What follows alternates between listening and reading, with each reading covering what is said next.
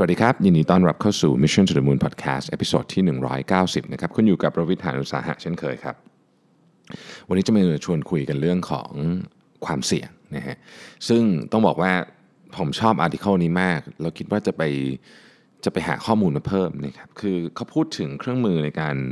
ในการประเมินความเสี่ยงที่ชื่อว่า Carver นะครับเอาก่อนอื่นบอกชื่อ article ก่อนนะฮะ a six part tool for ranking and assessing risk นะฮะคือ Carver เนี่ยเป็น เป็นระบบการประเมินผลที่ใช้ในการประเมินความเสี่ยงนะครับแล้วก็โอกาสนะครับ ซึ่งถูกพัฒนาขึ้นมาในสมัยตั้งแต่สงครามโลกครั้งที่2นะครับ Carver เนี่ยเเป็นตัวย่อนะครับ ย่อมาจาก C คือ critically นะครับ A คือ accessibility R คือ recoverable นะฮะ V คือ vulnerability นะครับ E คือ effect แล้วก็ R อีกตัวหนึ่งคือ recognizability นะครับ recognizability นะฮะเดี๋ยวเดี๋ยวเราจะไปรายละเอียดกันแต่ว่าเล่าเล่าคร่าวๆอย่างนี้ก่อนว่าเดิมทีเนี่ยไอ้ cover เนี่ยมันถูกใช้สำหรับพวกนักวิเคราะห์นะครับในการที่จะคิดว่าจะเอาเครื่องบินทิ้งระเบิดเนี่ยนะครับไปทิ้งที่จุดเป้าหมายไหนของศัตรูดี นะฮะก็คือเป้าหมายแต่ละอย่างมันก็จะมีความเสี่ยงมีคะแนนมีอะไรไม่เหมือนกันนะครับแล้วก็สามารถใช้ทั้งในการบุกไปหาศัตรูก็ได้ หรือใช้ในการป้องกันก็ได้นะครับหมายความว่าไงครับมันหมายความว่า iCover เนี่ยเป็นระบบที่สามารถใช้ในการบอกก็ได้ว่าศัตรูของคุณมีจุดอ่อนอยู่ที่ไหนนะครับหรือว่าสามารถใช้ในการวิเคราะห์ว่าเรามีจุดอ่อนที่ไหนก็ได้ พูดง่ายก็คือ ถ้าเป็นในยุคนี้ก็คือวิเคราะห์ จุดอ่อนของคู่แข่งในขณะเดียวกันก็วิเคราะห์จุดอ่อนของตัวเองด้วย จุดอ่อนของตัวเองก็คือ internal auditing นั่นเองนะครับ ทีนี้เนี่ยต้องบอกว่าผู้เชี่ยวชาญด้านความปลอดภัยจำนวนมาก ก็ใช้ cover เนี่ยเป็นเครื่องมือสำคัญเลยนะครับ ในการปกป้องทรัพย์สินที่สำคัญหรือเราเรียกว่า critical asset นั่นเองนะครับ ที่สำคัญกว่านั้นก็คือ U.S. Department of Homeland Security นะครับหรือกระทรวงความมั่นคง แห่งมาตภูมินะฮะซึ่งเป็นกระทรวงสำคัญมากของสหรัฐอเมริกาที่ป้องกันภัยที่จะเกิดขึ้นบนบนแผ่นดินของสหรัฐนะครับ ก็ใช้เครื่องมือนี้เหมือนกันนะครับ ในการเเรียกว่าเป็นประเมินความเสี่ยงต่างๆนะครับ ต้องบอกว่ามันมีหนังสือที่เขียนเรื่องนี้เลยนะครับคาร์เวอร์ซึ่งเดี๋ยวผมจะไปซื้อมาอ่านเพราะว่าผมอ่านแล้วผมชอบมากนะฮะเป็นบทความสั้นๆแต่ผมอ่านแล้วผมรู้สึกชอบมาก นะก็ต้องบอกว่า cover เนี่ยจริงๆถูกใช้ในบริษัทใหญ่ๆ เยอะมากแล้วนะครับในปัจจุบันนี้นะครับ CEO Financial Analyst Risk Management แน่นอนนะครับ แล้วก็แน่นอนว่า Security Directors ของบริษัทใหญ่ๆ บริษัทใหญ่เขาจะมี Security Director ซึ่งคอยประเมินความเสี่ยงต่างๆ ของทรัพย์สินของบริษัทที่มีความสำคัญนะครับ ก็ใช้ cover กันแล้วนะฮะ cover เนี่ยมันดีตรงที่ว่ามันสามารถฉายภาพให้เราเห็นทั้งปริมาณเชิงคุณภาพและ ข้อมูลเชิงคุณภาพและข้อมูลเชิงปริมาณได้ด้วยก็คือเป็นทั้ง qualitative กับ quantitative data มีทั้ง2ออย่างในเวลาใช้ cover นะครับ แล้วก็ cover เนี่ยต้องบอกว่ามันจะสามารถใช้ในการอธิบายเหตุการณ์ต่างๆ ที่เกิดขึ้นกับองค์กรที่มีเหตุผลเป็น logical process เช่นการขอบัตเจ็ตเนี่ยนะครับการคิดว่าจะเปิด สาขาที่ไหนดีนะครับ การประเมินความเสี่ยงของคู่ค้า การประเมินความเสี่ยงของคู่แข่งนะครับ การเปลี่ยนตัวผู้บริหารนะครับ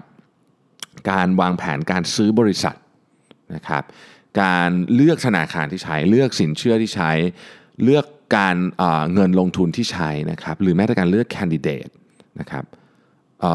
การ เข้าสู่ตลาดใหม่ๆนะครับการบริหารจัดการทรัพย์สินต่างๆ พวกนี้ใช้ cover ได้หมดเลยนะครับถ้าจะพูดให้ชัดเจนกว่านั้นเนี่ยต้องบอกว่า cover เนี่ยมันเป็นมันเป็นเครื่องมือที่เราสามารถใช้ในการสร้างความชัดเจนนะครับกับกับกับเรื่องที่เราอยากจะไปเสนอกับอีกฝั่งหนึ่งได้ เช่นเราอยากจะไปของงบประมาณในการเปิดสาขาเพิ่มกับบอร์ดบริหารเนี่ยมี cover ไปเนี่ยเราจะตอบคำถามประเภทที่ว่าทำไมคุณถึงเปิดตรงนี้ทำไมคุณถึงไม่เปิดอีกที่หนึ่ง ได้อย่างชัดเจนว่าที่เราเลือกเปิดที่ location A เพราะว่า location A เนี่ยมีคะแนนที่ดีกว่า location B นะครับเป็นต้นนะฮะ cover เนี่ยใช้ในการคล้ายๆกับทำให้ objective ของของสิ่งที่เราจะทำมันชัดเจน เราเลือกคำนี้เพราะคะแนนนี้มันสูงกว่านะครับ ซึ่งเวลาเราสามารถบอกได้เป็นตัวเลขเนี่ยนะครับ มันมันทำให้คนฟังตัดสินใจง่ายขึ้นนะครับ แล้วก็ต้องบอกว่า cover เนี่ยมันใช้ได้ทั้ง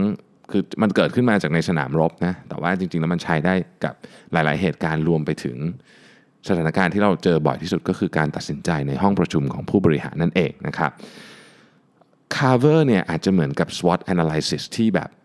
ในนี้ก็ใช้คำว่า SWOT analysis on steroid อะคือมันเจ๋งขึ้นไปอีกขั้นหนึ่งนะครับจาก SWOT analysis นะครับ เรามาดูอีกทีว่า cover ซึ่งเป็นตัวย่อนะครับ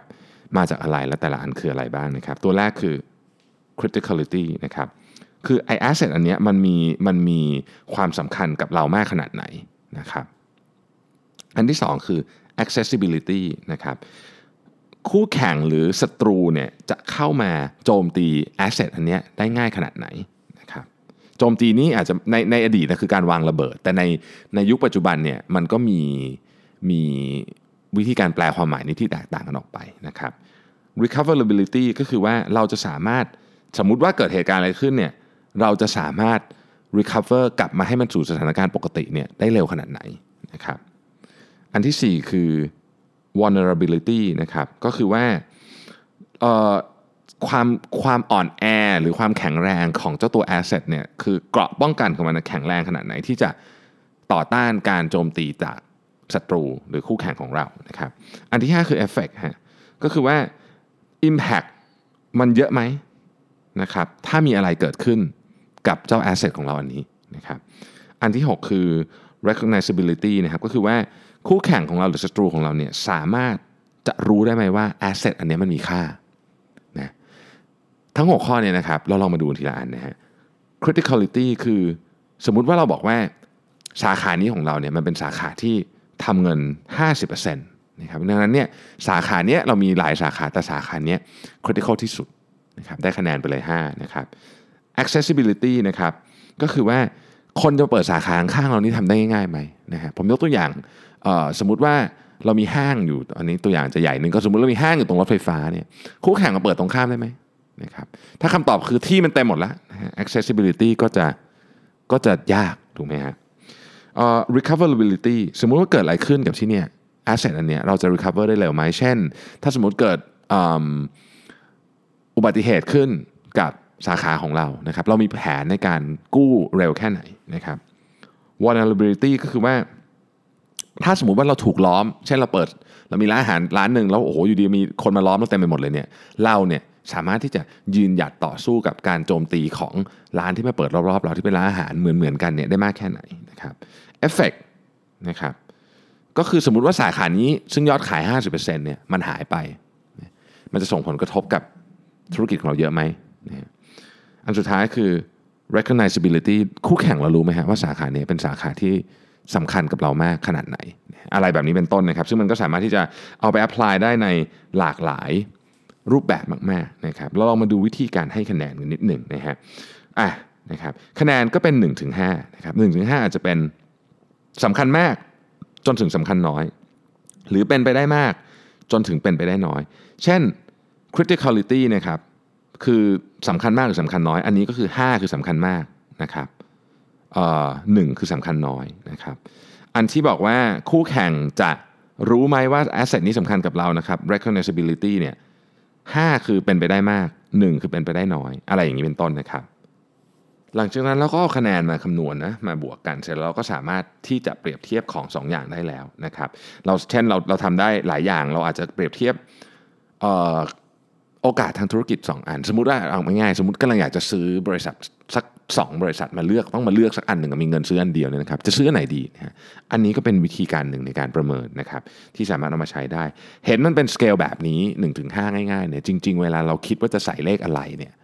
มันก็มีกระบวนการอีกนะ ที่ลงไปอีกชั้นหนึ่งพอพอจะนึกพอจะนึกภาพตามออกนะครับว่าอยู่ดีไม่ใช่ว่าอยู่ดีเราใส่แบบแบบสอบถามแบบว่าทำสองนาทีเสร็จอย่างเงี้ยไม่ใช่คือเราก็ต้องคิดว่าเราใส่ 5 เนี่ยมัน 5 เพราะอะไรด้วยนะฮะประมาณนี้นะครับ ก็ต้องบอกว่าอย่างเงี้ยใช้เปรียบเทียบมี 2 บริษัทอยากซื้อบริษัทหนึ่งเอาคะแนน cover มาดูนะฮะใครที่ได้คะแนนมากกว่าก็น่าจะเป็นน่าจะเป็นทางเลือกที่ดีกว่านะครับลองดูตัวอย่างอันหนึ่งก็แล้วกันนะครับ สมมุติเราพูดถึงบริษัทน้ำมันนะฮะน้ำมันบริษัทน้ำมันจะมีตำแหน่งหนึ่งที่เรียกว่า Chief Security Officer นะฮะก็คือเขาจะมีหน้าที่ในการบริหารจัดการความเสี่ยง และจะบอกว่าเงินนะครับควรจะต้องถูกใส่ไปที่ไหนนะครับและที่ทรัพย์สินอะไรนะฮะในระดับ ที่เป็นระดับกลยุทธ์เนี่ย CSO ก็อาจจะเอา cover เนี่ยมาใช้ในการคิดว่าแต่ละโลเคชันของบริษัทน้ำมันของเราเนี่ยนะครับเราควรจะให้ทรัพยากรไปยังไงนะครับเริ่มต้นเนี่ย CSO เขาก็จะมาดูว่าเอ๊ะคำถามที่เกี่ยวข้องกับ cover เนี่ยมีอะไรบ้างนะครับเช่น criticality นะครับคำถามอาจจะเป็นว่าไอที่ท่อส่งน้ำมันนะครับที่อยู่ที่ไนจีเรียเนี่ยนะฮะของของบริษัทน้ำมันของเราเนี่ยนะครับ มีความสำคัญมากขนาดไหน ต่อโอเปอเรชันโดยรวมทั้งหมดนะฮะในกรณีนี้เนี่ย criticality เนี่ยมันคือความสำคัญของ asset ชิ้นนี้ในกรณีก็คือท่อส่งน้ำมันนะครับ CSO เขาก็ต้องมีการประเมินว่า เอ๊ะ ถ้าสมมติว่าท่อส่งน้ำมันเนี่ยถูกทำลายหรือใช้งานไม่ได้อะไรสักอย่างเกิดขึ้นเนี่ยนะครับ มันจะมี Impact กับ Output ไหมกับ Mission ไหมหรือกับ Operation ของบริษัทไหม นะครับเขาก็อาจจะ rank criticality แบบนี้นะครับ5คือถ้าสูญเสียท่อส่งน้ำมันนี้ไปแล้วเนี่ย Operation ทั้งหมดหยุดเลยนะครับนี่คือ 5 คะแนนนะฮะสคะแนนคือถ้าสูญเสียเนี่ยจะลดกำลังการผลิตของเราไปอย่างมากนะครับสคือถ้าสูญเสียทรัพย์สินชิ้นนี้ จะ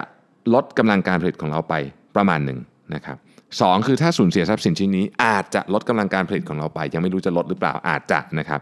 หนึ่ง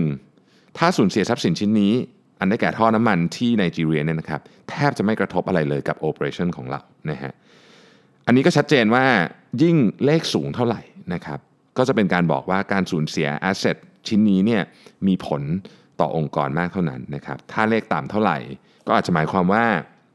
ทรัพย์สินชิ้นนี้ไม่ได้มีความสำคัญกับการปฏิบัติงานขององค์กรมากขนาดนั้น หรือหรือนะครับเราอาจจะมีแผนในการ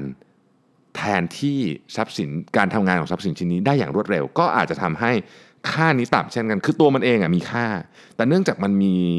แผนสำรองอยู่อยู่หลายอันมากเนี่ยนะครับ แม้ว่าตัวมันเองเฉยๆโดดๆจะมีค่า แต่เมื่อมันบวกกับแผนสำรองไปแล้วเนี่ย ถึงมันจะพังไปก็ไม่ได้เดือดร้อนอะไรมาก เพราะเหมือนเรามีแบบ redundant อยู่หลายอันนะครับ เป็นต้นนะครับ ทีนี้ไอตัวถ้าสมมติว่าเรามีท่อส่งสำรองอยู่สมมติอย่างนี้เนี่ยนะครับไอ redundancies อันนี้เนี่ยมันก็จะไปโชว์ใน asset recoverability score ด้วยนะฮะคือมันเกี่ยวข้องกันนะสองอันนี้นะฮะทีนี้เนี่ยเราก็มาดูกันต่อ สมมุติเราไปดูว่า recoverability score ของไอ้ pipeline อันนี้นะครับท่อส่งอันนี้เนี่ยนะฮะจะเป็นยังไงนะครับสมมุติว่าเกิดภัยธรรมชาตินะครับเกิดการก่อการร้ายนะครับเราจะให้คะแนน recoverability score ยังไงนะครับสมมติ 5 ก็คือ recover ยาก มากๆนะครับ เช่น recover การ recover ของท่อส่งน้ำมันอันนี้นะครับ5คะแนนหมายถึงว่ายากมากๆที่จะ recover นะครับ มีดาวไทม์แบบนานสุดๆเลยนะครับ4ก็คือยากที่จะ recover มีดาวไทม์นานประมาณหนึ่งนะครับ3คือสามารถสามารถ recover ได้ สามารถแทนที่ได้ แล้วก็ downtime ไม่นานมากนะครับ2คือแทนที่ได้ง่ายนะครับ มี downtime สั้นและ1เนี่ยสามารถแทนที่ได้ทันทีโดยเรียกว่าแทบจะไม่มี downtime เลยนะครับ ทีนี้ตัว CSO เนี่ยก็ ก็ให้คะแนนนะครับให้คะแนนใน criteria อื่นอีก 4 criteria นะฮะถ้า pipeline อันนี้เนี่ยได้ 5 คะแนนเรื่อง criticality และ recoverability นะครับก็คือว่ามีความ recover ก็ยากแถม critical กับ operation ด้วยก็คือทดแทนก็ยากและมีความสำคัญกับ operation มากนะครับมันก็น่าจะเป็นเป็นที่ที่ควรจะเงินไปใส่ไว้นะครับเป็นต้นนะครับ ลองดูอีกตัวอย่างหนึ่งนะครับ อันนี้เป็น hedge fund นะครับ hedge fund ก็ กำลังอยากจะไปลงทุนนะจะซื้อบริษัทเทคคอมพานีอันหนึ่งนะครับ ซึ่งบอกเจ้าตัวบริษัทเนี่ยนะครับ บอกว่ามีเทคโนโลยีที่ไฮเทคมาก ปกติเวลาเราจะซื้อบริษัท หรือเราจะลงทุนในบริษัทเนี่ยนะครับ เราจะทำสิ่งที่เรียกว่า due diligence ถูกไหมฮะ อันนี้ก็เป็นวิธีการทำ due diligence อันหนึ่งในอีกรูปแบบหนึ่งที่อาจจะไม่ได้ทำจากตัว financial statement เพียงอย่างเดียวเราอาจจะต้องมามองเรื่องอื่นด้วยอย่างในกรณีของ tech company เนี่ยนะฮะ คือโอเค สมมติว่าซื้อบริษัทแน่นอนเราต้องทำ due diligence ต้องไปดูไปออดิตพวกงบต่างๆนะครับ ไปทำอะไรพวกนี้แต่ว่าสิ่งหนึ่งก็คือเราก็ควรจะต้องเอา cover กรอบความคิดนี้มาใช้ด้วยนะครับใช้ยังไงนะฮะเราก็ต้องมาคิดว่าเอ๊ะมันมีทั้งหมด 6 ข้อใช่ไหมเราต้องมาดูว่าคู่แข่งเนี่ยเขาสามารถที่จะทำไอ้เทคโนโลยีคล้ายๆ กับไอ้เจ้าที่เรากำลังจะไปซื้อเนี่ยนะครับ ได้ไหมนะครับเพื่อที่จะรู้ว่าเฮ้ยเรามีความเสี่ยง ในการที่ไปซื้อเสร็จแล้วปุ๊บมีคู่แข่งนำของมาแล้วทำราคาได้ดีกว่าบริษัทที่ไปซื้อหรือเปล่านะครับ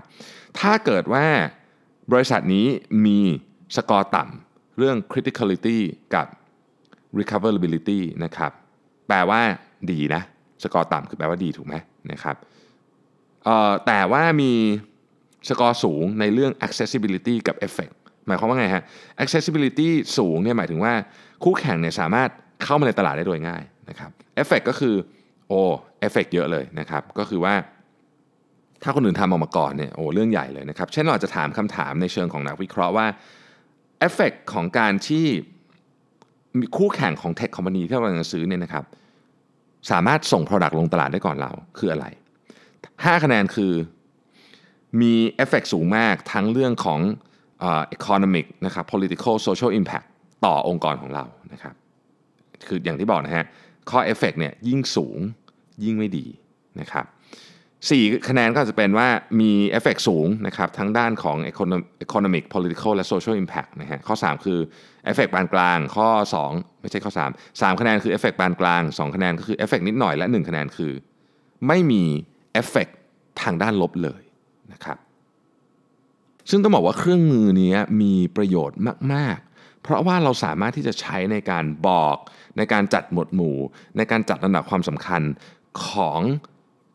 ทรัพย์สินต่างๆ ที่เรากำลังประเมินอยู่นะครับดูว่ามันมีความอ่อนไหวแค่ไหนต่อตลาด มีความอ่อนไหวแค่ไหนต่อคู่แข่ง แล้วเราจะได้ทำการประเมินความเสี่ยงได้อย่างถูกต้องเป็นเครื่องมือประเมินความเสี่ยงที่ดีมากอย่างน้อยที่สุดเป็นกรอบ ที่เอามาใช้เริ่มต้นที่ดีมากนะครับผมเนี่ยไม่เคยใช้อันนี้เลยต้องบอกอย่างนี้นะฮะแล้วพออ่านเจอผมผมแบบเฮ้ยมันมีประโยชน์มากเลยเพราะว่าเราสามารถนึกภาพได้ทันทีว่า เวลาเราจะประเมินความเสี่ยงของโปรเจกต์สมมติจะลงทุน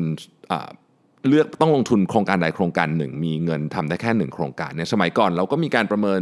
อาจจะทำ financial statement มาเทียบกันอขอโทษครับ financial projection มาเทียบกัน แล้วก็เลือกลงทุนไปอันหนึ่งหรืออะไรเงี้ยแต่อันนี้มันมีการประเมินความเสี่ยงที่รอบด้านกว่าเขาบอกอย่างนี้นะฮะ cover นี่มันรอบด้านมากๆแล้วก็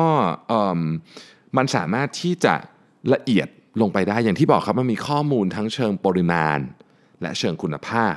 นะครับดังนั้นต้องบอกว่าการใช้ cover เนี่ยเชื่อว่าน่าจะเป็นวิธีการอีกอันนึงที่เอามาช่วยกันในการเสริมเรื่องการประเมินความเสี่ยง ซึ่งปัจจุบันนี้เนี่ยเนื่องจากว่าโลกมันหมุนเร็วนะครับเราต้องมีเมทริกซ์ที่ใช้ในการตัดความเสี่ยงบางอย่างได้นะครับผมเชื่อว่าเรื่องนี้จะมีประโยชน์กับท่านผู้ฟังพอดแคสต์ของเราทุกท่านมากนะครับต้องเรียนอย่างนี้ว่าผมเองก็ อย่างที่บอกนะครับเพิ่งเพิ่งเคยอ่านเจอนะครับ ดังนั้นเนี่ยขออนุญาตศึกษาเพิ่มเติมนิดนึงแล้ว เชื่อว่าเราอาจจะได้มาคุยกันเรื่องนี้อีก ในอนาคตในเชิงลึกมากขึ้น แต่ว่าอย่างน้อยที่สุดเนี่ยประชุมคราวหน้านะครับ ลองเอา CARVER ไปคุยกับทีม คุยกับบอร์ด คุยกับนาย คุยกับลูกน้องดูว่าเออมันมี2โปรเจกต์เนี่ยเราลองทำ CARVER มาแบบคร่าวๆว่าCARVER อันนี้ได้คะแนนเท่านี้ CARVER อันนึงได้คะแนนเท่านี้เนี่ยเราควรจะเลือกทำโปรเจกต์ที่ได้คะแนนมากกว่าหรือเปล่านะครับเพราะอะไร นะครับอย่างที่บอกนะฮะข้อมูลเชิงปริมาณ ข้อมูลเชิงคุณภาพสำคัญมาก ๆ เลยนะครับโอเค ก็เป็นเป็นอีกบทความหนึ่งที่อ่านแล้วรู้สึกรู้สึกรู้สึกว่าต้องไปทำอะไรต่อนะครับมีความตื่นเต้นนิดหนึ่งนะครับเดี๋ยวกดสั่งหนังสือซะหน่อยนะฮะโอเคนะครับ ก็หวังว่าทุกท่านเดินทางกันอยู่นะครับโอ้โหวันนี้วันนี้ค่อนข้างทารุณนะเราเรียกวันนี้ว่าเป็นสุกสิ้นเดือนได้ไหมวันนี้วันที่เท่าไหร่แป๊บหนึ่งนะฮะวันนี้วันที่ 26 ตุลาคม ก็เกือบสิ้นเดือนแล้วล่ะนะครับ แล้วก็ฝนตกนะฮะหกโมงครึ่งนะโอ้โหหกโมงครึ่งปุ๊บนะฮะเวลานัดกันเลยฝนตกมาเลยนะครับ ก็เชื่อว่าการจราจรวันนี้คงจะสาหัสพอสมควรทีเดียวนะครับต้องขอบคุณทุกท่านมากเลยนะครับ ที่ติดตาม Mission to the Moon Podcast เช่นเคยนะครับผมใครมีคำถาม ฝากไว้ใน inbox เดี๋ยววันอาทิตย์เรามาเจอกัน ขอบคุณและสวัสดีครับ